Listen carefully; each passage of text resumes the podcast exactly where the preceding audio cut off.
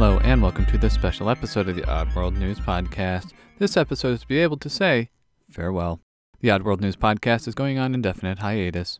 After 58 episodes that encompasses 557 stories and is just over 9 hours in total audio, it is time to end the podcast. There are a multitude of factors that have gone into this decision to end the show. The biggest is the amount of time needed to prepare and produce the podcast.